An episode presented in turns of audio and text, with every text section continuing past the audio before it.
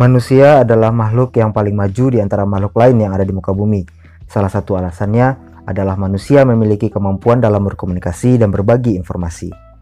Alat berkomunikasi manusia ini disebut sebagai bahasa. Lalu, bagaimana bahasa itu diproses oleh manusia?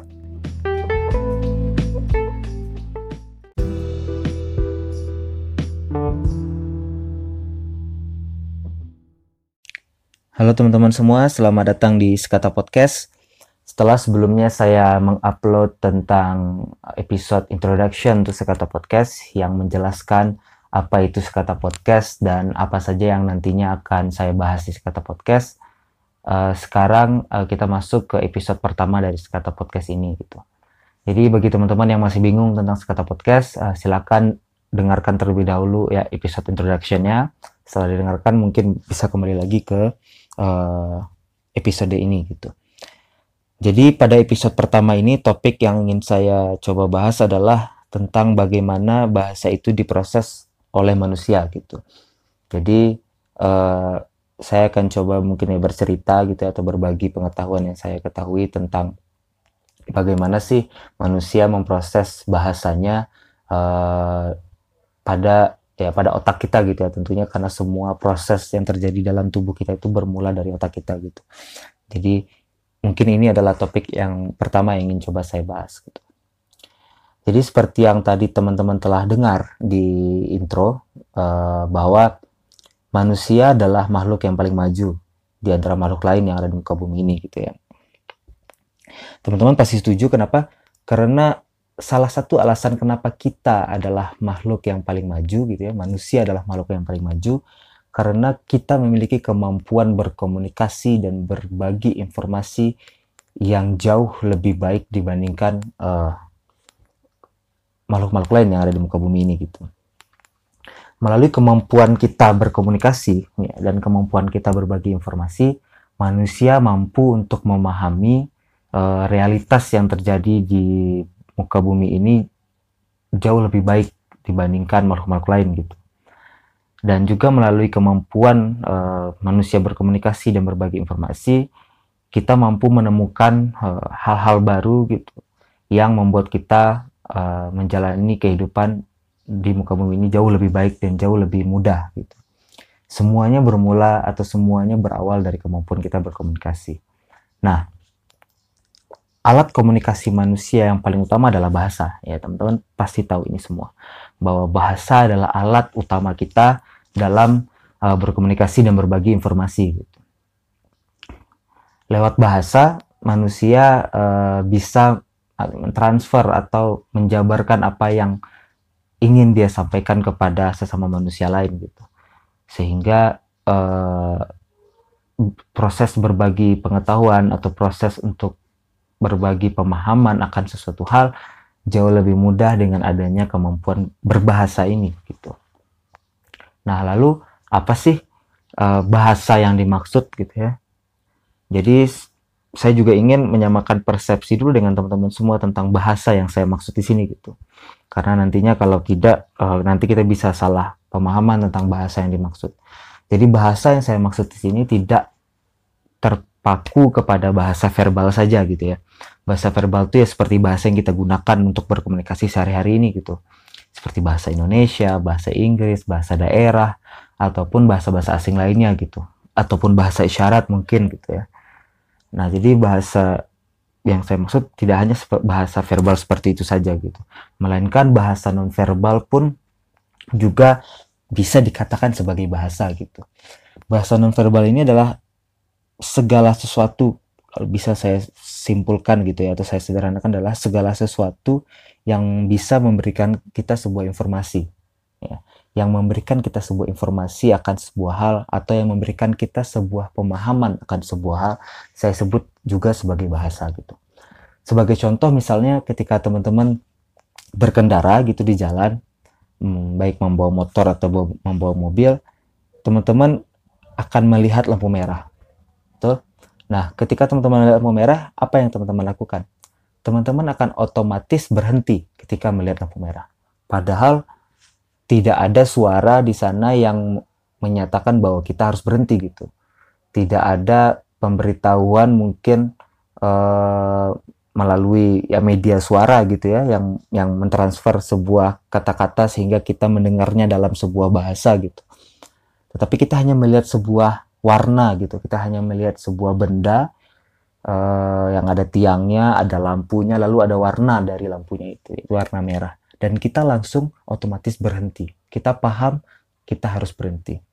Nah, hal ini terjadi karena kita telah sepakat sebelumnya bahwa lampu yang berwarna merah yang berada di jalan itu adalah tanda untuk kita harus berhenti. Sehingga teman-teman semua paham. Teman-teman mendapatkan informasi dengan sangat jelas bahwa lampu yang berwarna merah kita harus berhenti yang berfungsi untuk uh, apa ya menstabilkan keadaan lalu lintas gitu ya sehingga tidak terjadi kemacetan, kecelakaan dan lain sebagainya. Kita semua paham akan hal itu. Hanya melalui sebuah warna ya. Hanya melalui sebuah warna manusia bisa mentransfer informasi. Nah, itulah yang saya maksud dengan bahasa nonverbal tadi gitu ya. Bahasa-bahasa yang tidak memiliki suara mungkin, yang tidak memiliki kata-kata, tidak memiliki huruf-huruf, akan tetapi bisa menyampaikan atau memberikan kita sebuah informasi. Nah, jadi sampai di sini mungkin uh, cukup jelas gitu ya uh, apa bahasa yang saya maksud. Nah, jadi persepsi ini yang ingin coba saya sam samakan dengan teman-teman bahwa bahasa yang dimaksud di sini tidak hanya sebatas bahasa verbal saja gitu.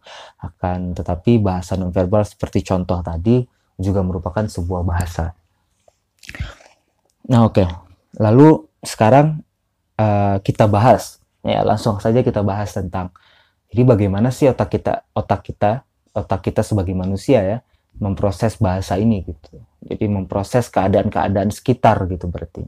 Saya bisa katakan bahasa ini juga adalah semua hal yang ada di sekitar kita bisa kita kategorikan bahasa gitu.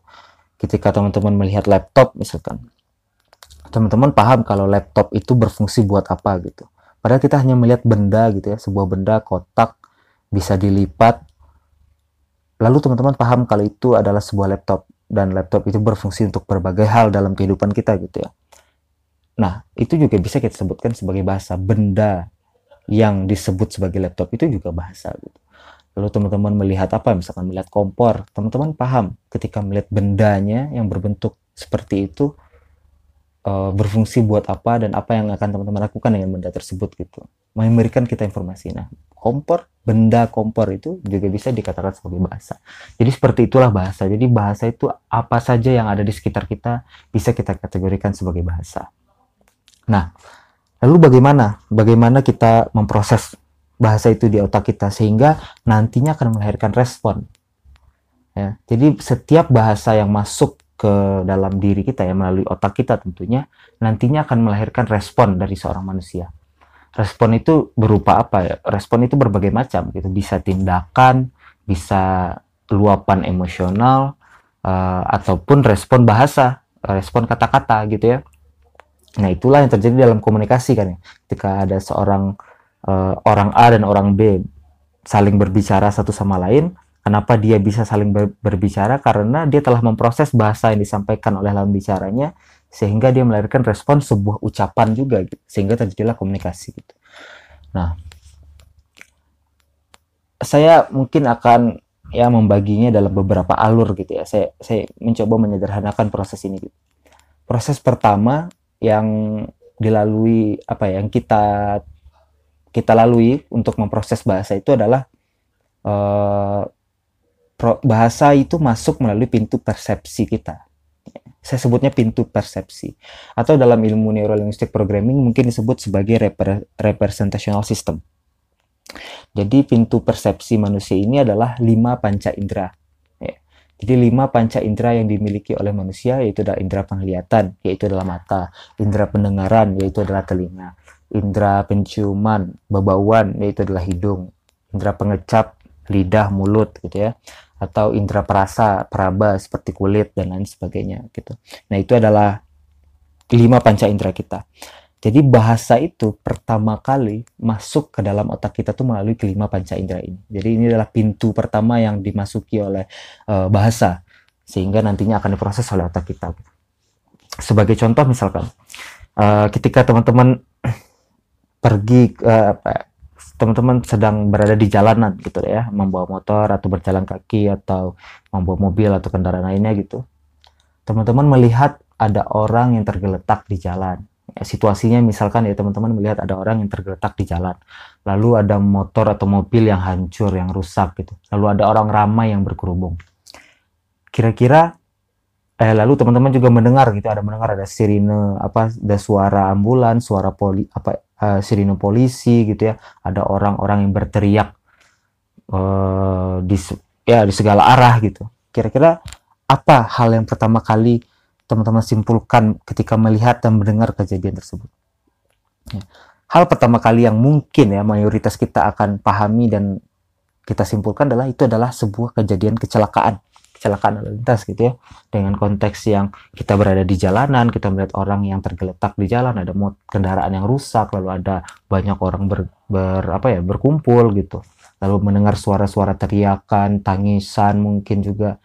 Lalu ada suara sirine polisi sirine ambulan. Nah hal semacam itu semua kita kodekan gitu ya melalui pintu persepsi kita tadi yaitu berarti kalau dalam kasus ini kita menggunakan panca indera penglihatan uh, ya dan indera pendengaran gitu ya mata dan telinga kita. Karena kita melihat dan kita mendengar gitu. Teman-teman mendapatkan informasi tersebut. Ya informasi pertama yang kita temukan masuk melalui persepsi kita apa pintu persepsi kita yaitu adalah panca indera gitu.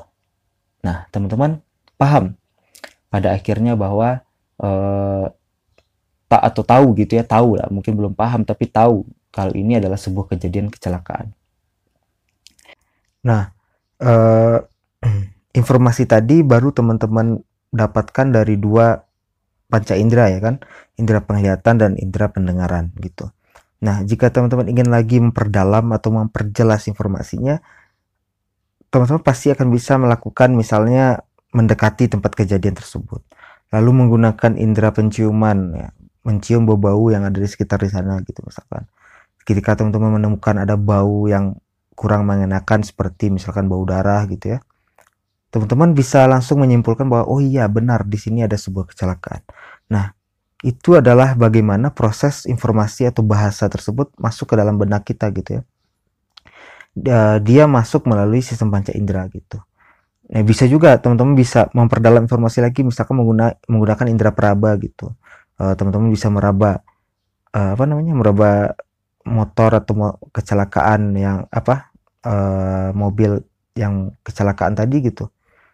Dan teman-teman merasakan oh memang benar ada kerusakan gitu di bagian ini bagian itu. Nah ini adalah uh, proses di mana teman-teman memperdalam kembali informasi tersebut sehingga semua informasi tadi benar-benar terasa terlihat terdengar semakin nyata gitu. Nah itu adalah bentuk masuknya informasi ke dalam otak kita gitu melalui pintu persepsi atau yang disebut dalam neurolinguistic programming sebagai representational system. Nah, lalu apa alur selanjutnya gitu kan pertanyaannya. Setelah masuk melalui pintu persepsi tadi, uh, informasi atau bahasa tersebut uh, akan masuk ke dalam sistem neuro kita atau sistem otak kita gitu ya.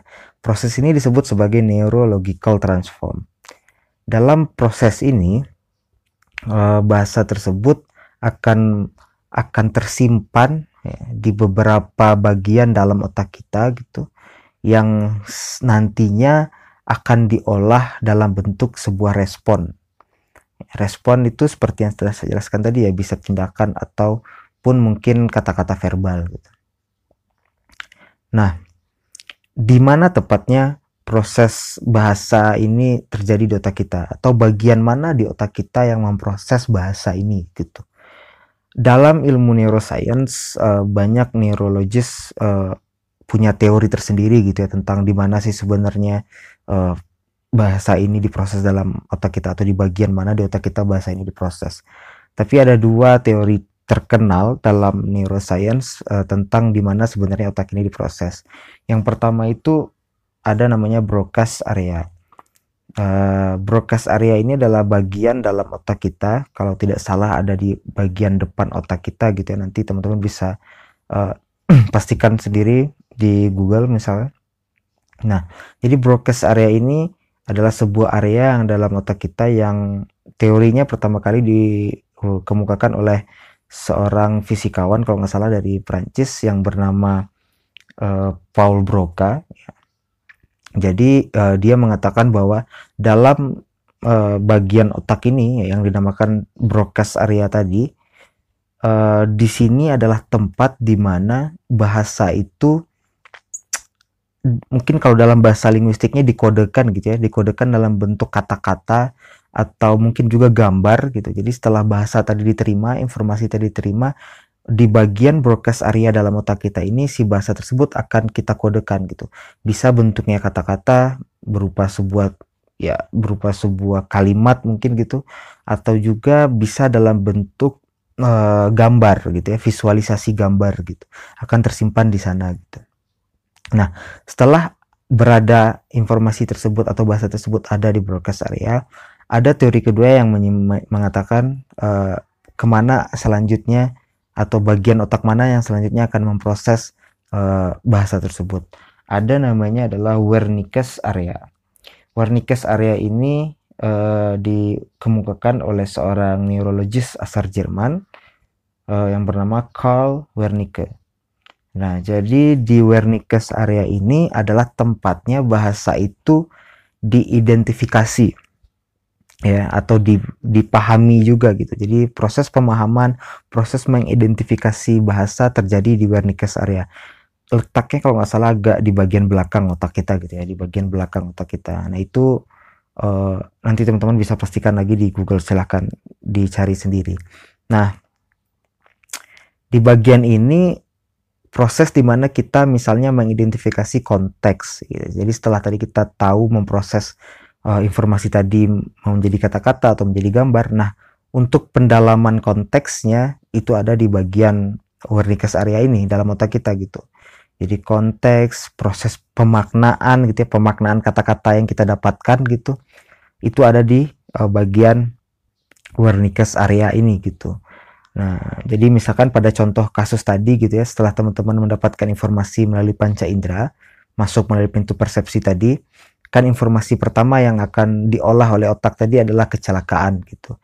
Nah, kecelakaan itu bis, di, ditemukan oleh bagian apa broadcast area tadi gitu di bagian depan otak kita tadi itulah yang memproses kata-kata kecelakaan tadi gitu ya pemahaman kecelakaan itu diproses di sana nah lalu pendalaman makna kecelakaan itu ada di bagian Wernicke's area, bagian belakang otak kita ini gitu ya. Nah, dialah yang akan memproses uh, kecelakaan ini konteksnya seperti apa, apa yang terjadi sebenarnya di sini gitu ya, uh, maknanya seperti apa, apakah ini parah atau tidak, uh, dan lain sebagainya gitu, yang berbau pemahaman gitu ya, understanding dan identify itu ada di bagian Wernicke's area ini. Nah, ini adalah dua teori tentang bagian dalam otak kita yang cukup populer di neuroscience. Nah, uh, ini juga bisa uh, apa ya? Teori ini juga menjelaskan mengenai ya salah satu penyakit kerusakan otak yang menyebabkan kita tidak bisa berbicara, yaitu adalah apasia, penyakit apasia. Jadi penyakit apasia ini ya pros, uh, penyakit yang orang yang tidak bisa uh, menemukan kata-kata untuk berbicara gitu atau kalau ngomong uh, itu tidak sesuai dengan konteksnya jadi ngomongnya itu ngelantur ngawur ngidul misalkan yang kayak gitu itu ya penyakit apa sih ya yang yang yang yang biasanya terjadi karena kerusakan yang ada pada dua bagian ini gitu. Bagian broadcast dan bagian Wernicke's area ini gitu. Nah misalkan jika terjadi kerusakan pada bagian broadcast area nah itu yang terjadi adalah biasanya orang tersebut tidak bisa menemukan kata-kata yang pas terhadap uh, kejadian yang masuk melalui panca indera dia tadi gitu. Jadi dia tidak bisa menemukan kata-kata atau menemukan struktur gramatikal tatanan bahasa yang tepat untuk uh, menggambarkan atau mendeskripsikan uh, kejadian yang dia terima atau informasi atau bahasa yang dia terima melalui panca indera tadi gitu.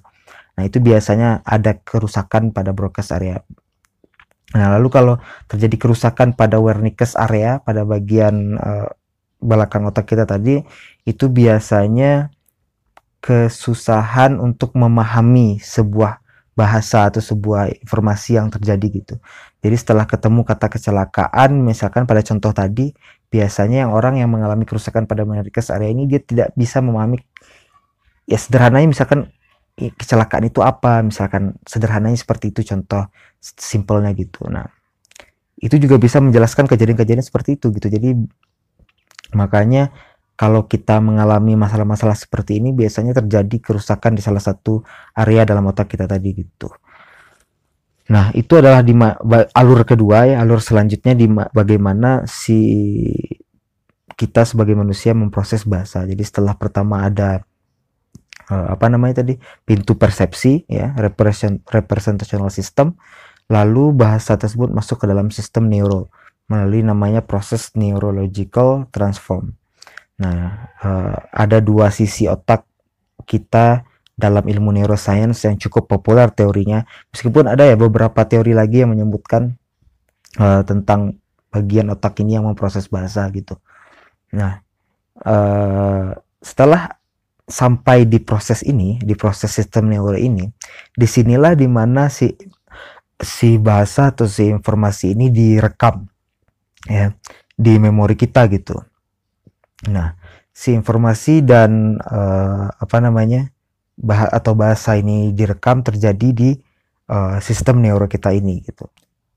Ya, uh, jadi memang apa namanya informasi itu direkam di sistem neuro ini. Nah, alur selanjutnya uh, bagaimana otak kita memproses bahasa adalah ini adalah proses yang nantinya akan menentukan respon seperti apa yang akan lahir gitu ya respon seperti apa yang akan lahir uh, dari diri kita sebagai manusia terhadap bahasa yang kita terima tadi gitu ya. Jadi kan tadi bahasa sudah diterima nih melalui pintu persepsi panca indera tadi. Lalu diolah uh, di sistem otak, sistem neuro kita gitu ya. Yang seperti yang telah saya sampaikan tadi gitu. Nah, lalu untuk mencapai respon ya, respon berupa tindakan, berupa ungkapan kata-kata gitu ya dari kita. Ini adalah alur yang menentukan. Nah, alur ini uh, kalau dalam ilmu neuro linguistic programming disebut sebagai uh, map atau pemetaan. Nah, atau sederhananya sebenarnya saya nyebutnya ini adalah uh, unconscious mind gitu atau di alam bawah sadar kita gitu. Jadi si informasi ini yang telah tersimpan di memori atau di sistem neuro kita nantinya akan terpengaruh oleh alam bawah sadar kita gitu, unconscious mind kita gitu. Jadi di alam bawah sadar inilah yang nantinya akan membentuk respon yang kita inginkan.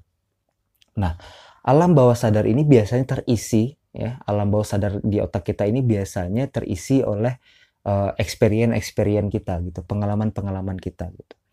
Nah, sebagai contoh kita kembali lagi ke contoh kecelakaan tadi gitu ya. Jadi setelah tadi panca indera menyerap informasi ya, mendapatkan sebuah perspektif kitanya terhadap kejadian yang kita lihat, kita dengar, kita rasakan. Lalu si informasi tersebut diolah di otak kita, ya, diolah menjadi sebuah kata-kata kecelakaan, lalu dimaknai lagi di sistem otak kita gitu. Kalau kecelakaan ini berbahaya, kecelakaan ini merenggut nyawa misalkan atau informasi-informasi uh, lainnya gitu dari kecelakaan itu yang kita terima gitu. Nah, proses uh, apa namanya respon yang kita lahirkan itu nanti akan terjadi di alam bawah sadar kita gitu.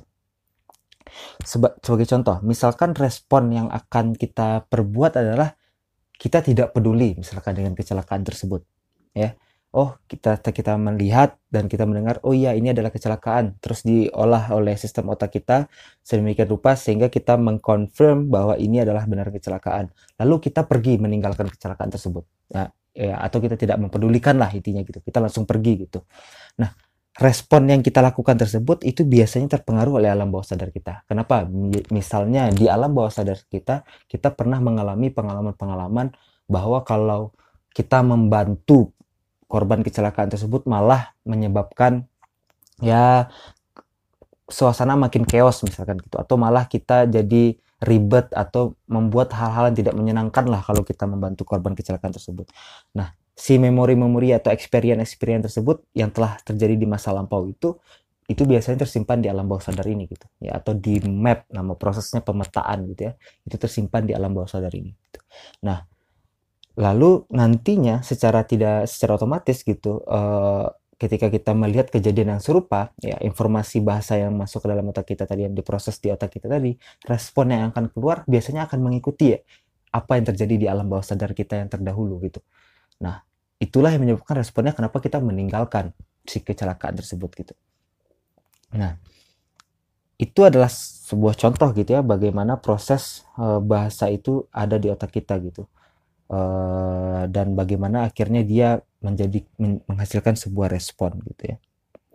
Tindakan atau lain sebagainya. Nah tadi adalah contoh bagaimana kalau bahasa itu bentuknya non verbal gitu ya. Nah lalu bagaimana kalau bahasanya verbal nih gitu ya. Contohnya gimana gitu.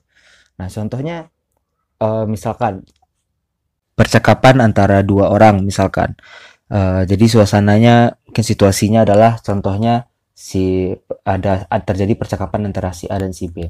Si A sebagai penyampai informasi dan si B yang akan merespon informasi dari si A tadi gitu. Nah, taruhlah pertanyaan yang di, disampaikan oleh si A tadi, e, kamu tadi makan siang apa gitu. Nah, e, pernyataan tersebut atau pertanyaan tersebut, sorry, e, disampaikan oleh si A dalam bentuk sebuah bahasa pastinya gitu kan. Nah, si B yang menerima informasi tersebut e, akan apa ya uh, akan menerima bahasa tadi melalui panca indera uh, pendengarannya gitu ya. Karena uh, bahasa yang disampaikan oleh si A tadi uh, di ditangkap oleh indera pendengarannya dalam bentuk suara yang lalu di dikodekan dalam uh, tadi apa broadcast uh, areanya tadi dalam uh, sistem neuronya uh, dalam bentuk sebuah kalimat pertanyaan lalu dikodekan lagi dalam uh, Wernicke's areanya gitu uh, dalam bentuk pemaknaan uh, kalimat tadi gitu. Nah, lalu respon yang akan dijawab oleh si B tadi pastinya dia akan menarik uh, apa namanya menarik informasi yang tersimpan di alam bawah sadarnya ya, di unconscious mindnya. Se, se, setiap informasi yang terjadi ya di masa lalu berarti dia akan uh, ibaratnya akan ya mengulang lagi memori yang terjadi di siang hari ketika dia makan siang. Nah, itulah yang ditarik keluar gitu ya. Sehingga akhirnya merapis uh, menghasilkan respon berupa oh, saya makan nasi padang misalkan seperti itu. Nah, seperti itulah kurang lebih bagaimana dalam bahasa verbal gitu ya, bahasa itu terjadi, proses bahasa itu terjadi dalam otak kita gitu. Jadi uh, dari indera uh, pendengaran uh, menangkap bahasa lalu dikodekan dalam sistem neuro kita gitu ya uh, di bagian Broca's uh, area dan Winnicke's area tadi. Wernicke's area sorry. Nah lalu uh, respon yang muncul adalah uh, bagaimana nanti kita mensinergikan antara sistem uh, apa ya antara informasi yang sudah dikodekan dalam sistem otak tadi mensinergikannya dengan alam bawah sadar kita yang menyimpan berbagai experience-experience yang telah terjadi sebelumnya gitu. Nah, itulah respon yang akan keluar dari uh, apa namanya yang dari uh, ucapan kita gitu ya. Itu dari mulut kita. Nah, barangkali demikian ya teman-teman contoh yang bisa saya sampaikan gitu ya. Um, nanti teman-teman bisa sendiri membayangkan sendiri contoh berbagai contoh lainnya gitu uh, dalam uh, bahasa verbal maupun non-verbal. Bagaimana kita sebagai manusia memproses uh, si bahasa verbal dan non-verbal tadi menjadi sebuah respon uh, baik berupa tindakan ya. Jadi respon tadi saya ulang lagi tidak hanya berupa ucapan atau bahasa verbal saja respon tersebut melainkan juga bisa bentuknya tindakan gitu ya atau mungkin emosi ya. bisa emosi marah, sedih, bahagia uh, dan lain sebagainya jadi respon itu berbagai macam. Nah, itulah yang terjadi gitu. Jadi respon yang diluapkan atau yang disampaikan oleh seorang manusia pastinya berawal dari sebuah bahasa yang dia terima gitu. dari dunia luarnya gitu ya. Baik bahasa verbal maupun non verbal. Uh, inti sebenarnya dari podcast yang ingin saya sampaikan tadi, eh yang saya sampaikan ini gitu ya. Uh, meskipun terdengar cukup rumit karena mungkin uh, gaya penyampaian saya kurang kurang uh, bisa jelas gitu. Tapi mudah-mudahan teman-teman bisa mengerti dan memahami dengan baik. Inti sebenarnya adalah uh, yang ingin saya sampaikan teman-teman bahwa uh, respon itu bisa kita atur sebenarnya gitu. Jadi uh, segala sesuatu yang sampai kepada diri kita lalu diproses oleh sistem neurotis, sistem otak kita tadi, ya bahasa apa pun gitu ya, bahasa verbal maupun non verbal, respon yang ingin kita keluarkan itu semua bisa kita atur. Kenapa bisa kita atur? Karena secara uh, dalam ilmu neuroscience gitu proses kita menciptakan respon tadi itu ada sebenarnya pada ketika kita merecall memori-memori yang ada di alam bawah sadar kita gitu.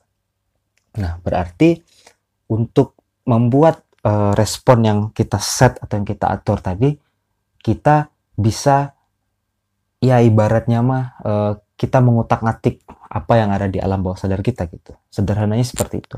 Misalkan sebagai contoh ketika teman-teman mendapatkan sebuah bahasa atau informasi yang datang kepada teman-teman itu ya, hal yang tidak mengenakan gitu sehingga normalnya kita sebagai manusia menghasilkan respon misalkan emosi marah gitu ya ambil contoh misalkan ada orang yang berkata atau menghina kita lah gitu ya ada orang yang menghina kita gitu respon normal yang lahir dari diri kita adalah emosi marah gitu.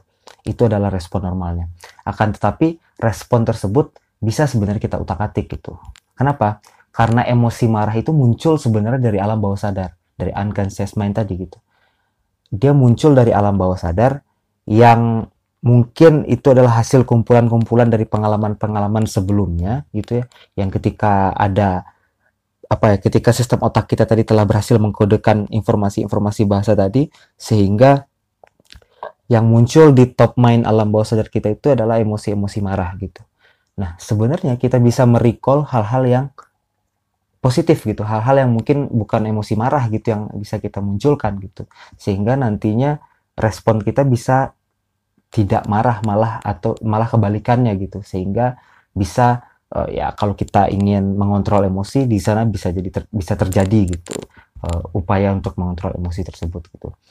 Ya intinya ya bukan saya ya saya juga tidak bukan motivator yang saya bukan seorang motivator gitu ya maksudnya yang oh kita bisa nih mengontrol emosi atau kalian berpikir positif atau apa. Bukan seperti itu maksud inti dari uh, podcast ini. Tapi intinya adalah bahwa segala sesuatu yang keluar dari ucapan kita itu sebenarnya kita sebagai manusia bisa mengontrolnya gitu kita sebagai manusia yang seperti saya sebutkan di awal adalah makhluk yang paling maju makhluk yang paling ya bisa dikatakan sempurna gitu ya uh, kita semua punya tools atau alat untuk mengontrol hal itu gitu. Jadi harapan saya adalah ketika teman-teman tahu sistem kerja bahasa yang ada di pikiran ini, kita bisa untuk uh, apa ya? Bisa untuk belajar bagaimana melatih respon uh, dari sebuah bahasa atau informasi yang masuk ke dalam diri kita gitu. Kita sesuaikan dengan karakter diri kita juga bisa gitu.